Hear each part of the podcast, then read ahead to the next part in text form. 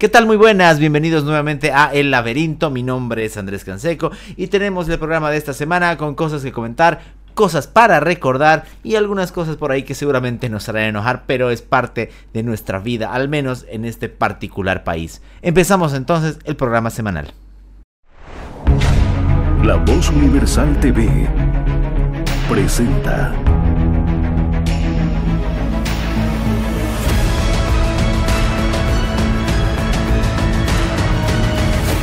El laberinto con Andrés Canseco. En las páginas de un libro llamado El conocimiento inútil, Jean-François Ravel escribe, La primera de las fuerzas que mueve el mundo es la mentira. Y la mentira efectivamente es una, no solamente una negación de la realidad, sino una distorsión malintencionada de ella. Y es parte de lo que vivimos hoy en Bolivia con todo este asunto de la economía. Tenemos cifras supuestamente oficiales de tipos de cambio, sobre volúmenes que quedan de combustible, sobre reservas internacionales que hay, y todo es esa posverdad creada por el poder. Pero, ¿usted lo siente de verdad así? Usted ve que el dólar está a 6.96, como dice el letrerito en el Banco Central de Bolivia, o ve que haya combustible regular en las calles. ¿No se siente acaso toda esta realidad paralela pero de repente mucho más sensata que la que nos dice el poder. Y no porque sea ideal, al contrario, sino porque es lo que de verdad existe. Lo otro sería vivir en una burbuja, sería vivir en una mentira, sería perder ante las cosas que nos dicen desde esta posverdad del poder. Fíjense ustedes como hace, hace, qué sé yo, dos años eh, nos veíamos en el país vecino, en Argentina, cómo existían los diferentes tipos de cambio, el dólar blue, el paralelo y todos esos, inclusive para eventos internacionales. Y hoy la cosa está muy similar por acá. La diferencia es, repito, que no lo quieren ver. O de repente, peor aún, sí lo ven, pero nos tratan como estúpidos.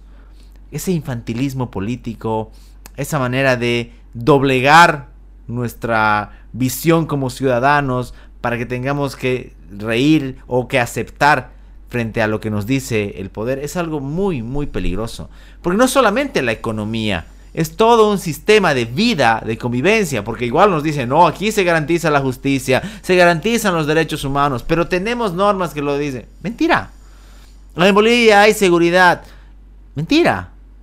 Y no me refiero solamente a la seguridad jurídica, me refiero a la seguridad en general todo cuanto costó construir una convivencia que nunca fue perfecta, repito, ha sido devastado durante los últimos 15 años. Claro, 15, 16 años suena ya mucho. Y es eso de repente también lo peligroso. Porque muchas de las cosas que han pasado durante este periodo, muchas, muchas personas de las nuevas generaciones las han ido olvidando o directamente no las conocían. ¿Por qué? Por su juventud. Fíjense ustedes, y lo vamos a comentar en el siguiente bloque, se cumplen como si nada 8 años del 21F. Pero también son muchos años de este tipo de manipulación económica, de índices, del famoso INE, que no puede cumplir su trabajo, estamos a un mes del censo, pero que para sacar estadísticas favorables al Ministerio de Economía, ahí está, un ministro de Economía que sale en la televisión garantizando la provisión de dólares, que sale diciendo que todo está bien, que tenemos reservas, yo pregunto, ¿de verdad la gente siente eso? La gente que se levanta ya con miedo de saber cómo va a tener que llenar su bolsa del mercado o su carrito del supermercado, cómo vaya a tener que llenar su tanque porque trabaja con eso, o peor aún, a cuánto estará mañana el valor de las cosas que tiene. ¿De verdad estamos en una realidad como la que nos dice el poder, como la que nos dice el gobierno? Y claro, nos encontramos también con estos oportunistas de poca monta como el principal responsable de, esta crisis, porque a pesar de que el presidente sea Arce, yo sigo pensando que el principal responsable es Evo Morales por la cantidad de años que estuvo en el poder y por todo lo que se dilapidó cuando había dinero. Y sale ahí como un oportunista queriendo vendernos su idea del, eh, de que su modelo sí funcionaba, etcétera, etcétera. Todas esas cosas que suelen hacer los oportunistas, peor aún socialistas. Ah, nos encontramos frente a una realidad complicada. Ah, y si algo podemos copiar del vecino país argentino, ah, a pesar de que hay cosas que inclusive uno puede criticar, es como se sincerizó la campaña en determinado momento de parte del actual presidente. No creo que la clase política boliviana, y ni siquiera la opositora, tenga el valor de, de ser tan sincero como de repente se necesita. Hay un par de diputados ahí, oportunistas también, que se hablan, se dicen liberales, cuando en realidad no tienen nada de aquello. De hecho, algunos no tienen nada de democrático. Pero a la hora de la verdad, cuando hay que tomar medidas, cuando hay que tomar eh, decisiones en Bolivia, se impondrá esta realidad que estamos viviendo los ciudadanos, se impondrá esa burbuja que, en la que viven los que tienen poder, porque eso hay que decirlo también. No es solamente que nos mienten, sino que ellos viven en una burbuja. Los diputados siguen cobrando lo que tienen que cobrar, todos, siguen andando en vehículos oficiales, siguen teniendo sus teléfonos con datos y con eh, minutos de llamada pagados por el Estado, siguen teniendo sus privilegios los ministros. Para ellos la cosa no cambia. Inclusive para gran parte de los burócratas de la línea medio hacia arriba, la cosa no cambia. Ellos siguen cobrando su sueldo a fin de mes, como lo, como lo hacían durante la pandemia también. Pero el ciudadano común no, que se tiene que tragar ahora esta crisis. Y si mira un poco más atrás, tiene que tragarse la pandemia, tiene que tragarse los paros de 21, de 36, de 10 días. Y la cosa cobra factura. La realidad cobra factura. Y nos la está cobrando, como siempre, a los ciudadanos. Y cuando la cosa se ponga peor, porque así va a ser lamentablemente, nos va a quedar solamente una, cosa que recordar, que es por quién no votar. No por qué votar, sino por quién no hacerlo.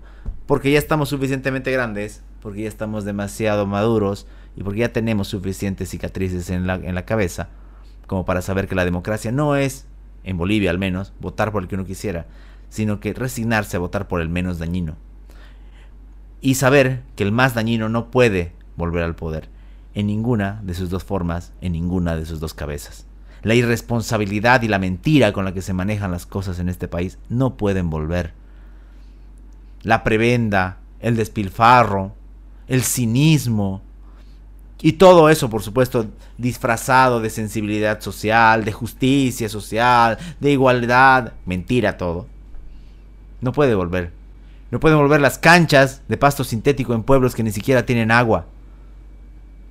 No pueden volver los palacios presidenciales, las casas del pueblo, los nuevos edificios legislativos, de legislativo, perdón. No pueden volver. No pueden volver porque ya no hay. ¿Con, ¿Con, qué? Se tiene que acabar esa fiesta, se tiene que acabar esa joda. Porque de verdad, de verdad, estamos mal acostumbrados o hemos mal acostumbrado a una clase política a vivir en una realidad que no es la nuestra y a vivir a costa de la nuestra.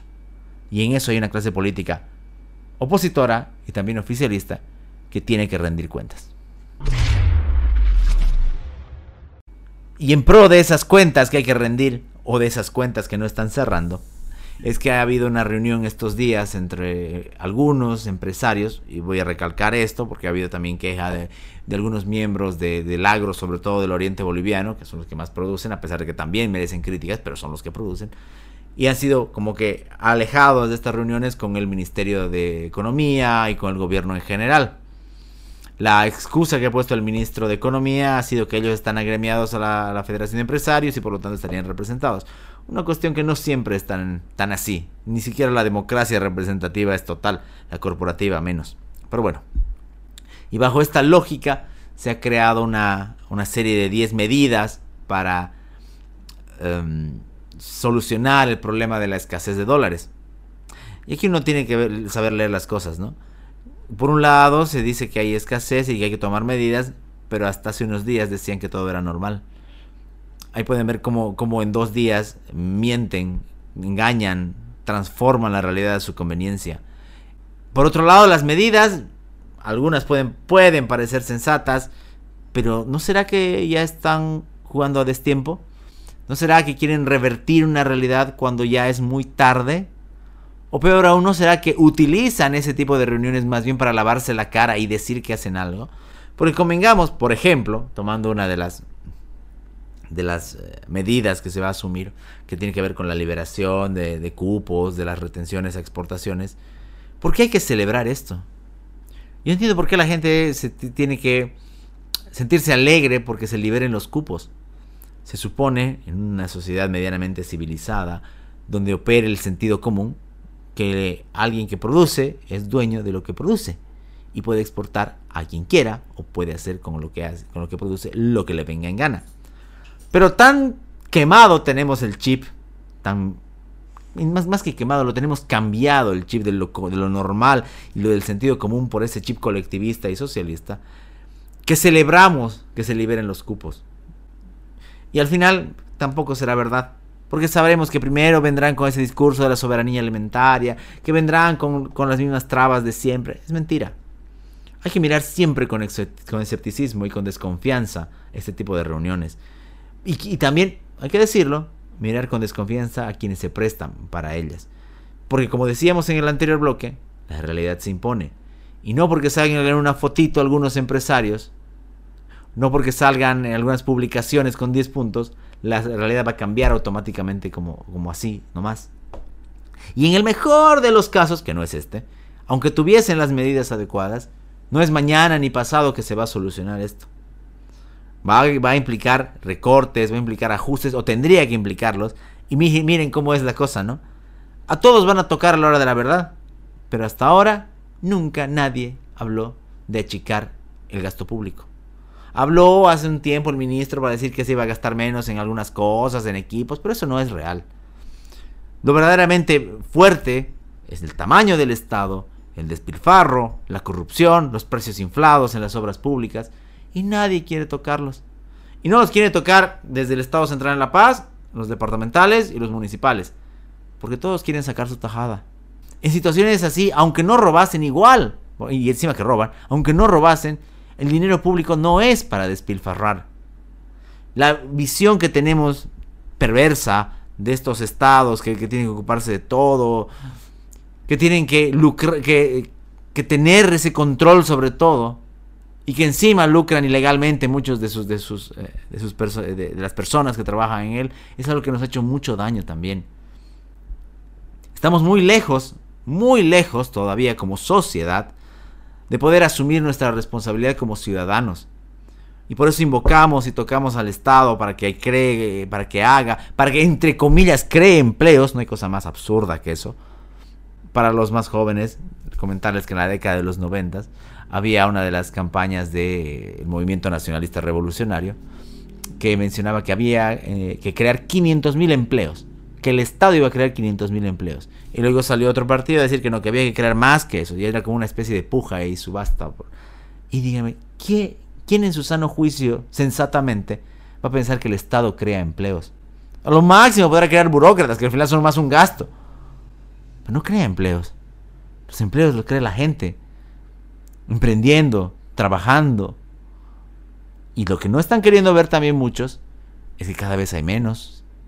Fíjense, ustedes no necesitan ver índices grandes de economía. Caminen por las calles, revisen sus teléfonos y vean cuántos de los negocios a los que solían ir, bares, restaurantes, están cerrando. O están adoptando modos de delivery. O están mudándose a lugares más pequeños.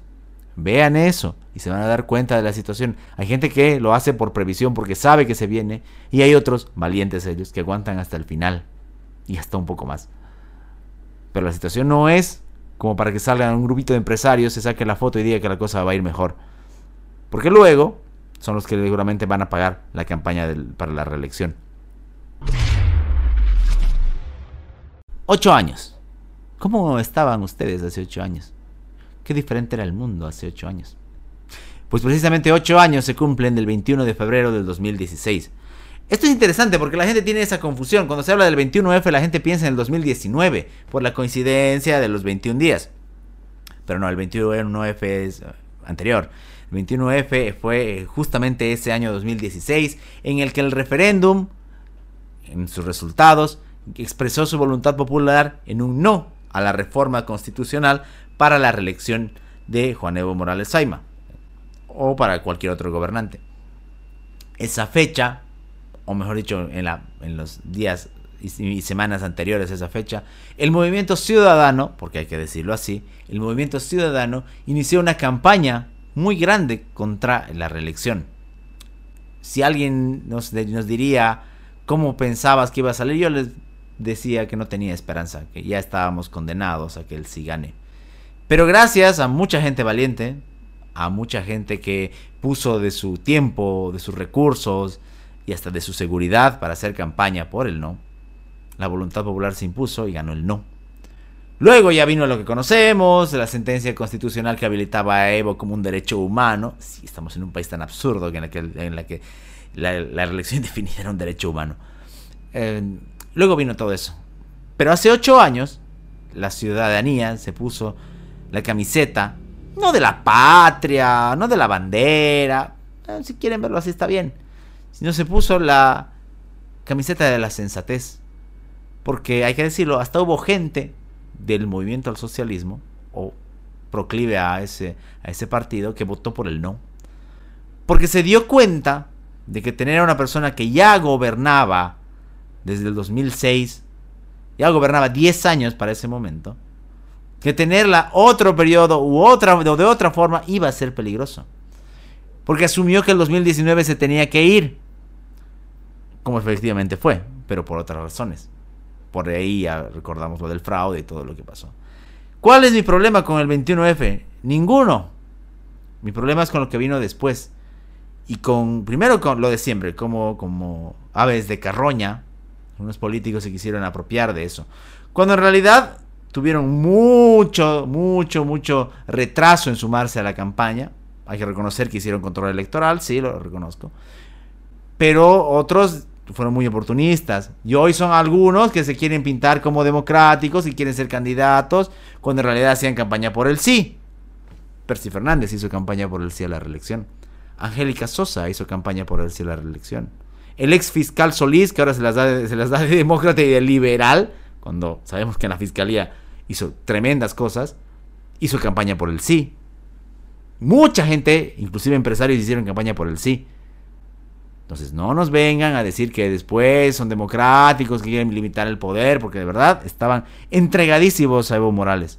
Muchas de las personas que hicieron campaña por el no hace ocho años se ganaron muchas enemistades, se ganaron lamentablemente el abuso de la burocracia, se ganaron auditorías, fiscalizaciones y demás, solamente por ejercer su derecho a disentir. Y es así como han pasado ocho años. Ocho años en los que pasaron muchísimas cosas están pasando muchas cosas. Y entendimos, después del 2019, por otra vía, la importancia de no tener ningún recelo al momento de limitar el poder. Ya lo hemos dicho un montón de veces aquí. El poder se limita no solamente en intensidad, sino también en tiempo. Alguien preguntaba el otro día en algunas redes de algunos amigos, ¿qué, ¿qué, de bueno tiene la alternancia? ¿Por qué no puede ir alguien a la reelección? La razón lógica es porque tiene que haber una, un recambio. Pero además, porque esto no tiene que ver solamente con que lo haga bien o que lo haga mal. Ya para volver a hablar del caso de El Salvador o de otros países, las reglas están para cumplirse. Y se supone que si alguien no puede ir a la reelección, no puede hacerlo. Se acabó. A mí me llama mucho la atención y me gusta el sistema chileno. Porque en el sistema chileno, un presidente, como el ya recientemente fallecido Sebastián Piñera, puede ir a la reelección, pero siempre y cuando haya pasado un periodo de descanso. Es decir, gobierna, pasa un tiempo y luego vuelve. Otro ejemplo es el caso estadounidense, en el que se gobierna cuatro años, hay una reelección y sabe el, que, el presidente que nunca más puede volver a tener poder. Pase lo que pase y demás, hay un respeto a su constitución y no puede volver más. Así sea el más fanático y loco, sabe que tiene que irse a su casa, va a tener su cuadro, va a entrar en los honores de los expresidentes, pero se acabó. En cambio aquí nosotros, no solamente con esta constitución, sino en general con las grandes mm, formas de transformación que ha habido en, nuestra historia boliviana, hemos tenido presidentes que han vuelto, que ya se habían jubilado, que retornan y demás. Y aunque pueda parecer bueno que alguna figura política esté largo tiempo, insisto, para mí ninguna debería estarlo, em, la verdad es que la alternancia en el poder y esta y este rechazo que tenemos, que deberíamos tener al, al prorroguismo, es algo que hay que enseñarlo desde pequeños. Porque se nota que esto perfora culturalmente a Bolivia. Y lo voy a explicar de la siguiente manera. Em, una de las críticas que yo hago siempre al sindicalismo, a los sindicatos, a todas estas corporaciones y demás, no solamente en el occidente del país, sino aquí mismo, es que uno se encuentra con las mismas figuras manejando los sindicatos desde hace años. Acá en Santa Cruz, el Sindicato de Trabajadores de la Salud está manejado por la misma persona hace años, casi décadas. Y no hay cambios. Hay movimientos caudillistas inclusive dentro del feminismo, cuya figura máxima es la misma desde hace años. Caudillismo puro y duro. Hay colegios de profesionales, como el colegio de, como el ilustre colegio de abogados de Santa Cruz, que no renueva a su presidente desde hace muchísimo tiempo. Entonces, este prorroguismo está atravesado en nuestra cultura. Hay también intentos sanos por cambiarlo, directivas, instituciones civiles, fraternidades, por ejemplo, en los que no se permite la reelección. En el que si uno fue presidente de comparsa o de la asociación de no sé qué, se acabó y se va a su casa. Como debe ser. Entonces, eh, de repente deberíamos tomar esos ejemplos, llevarnos a nuestra vida política y dejar de pensar que la gente es dueña de un cargo. Dejar de pensar que puede manipular la norma para poder ser siempre el caudillo y, llevarse hasta la tumba su cargo. Dejar de manipular las leyes o interpretarlas a su manera para estar 15 años en el poder, aunque después diga que está en contra de la reelección, como hizo Rubén Costas.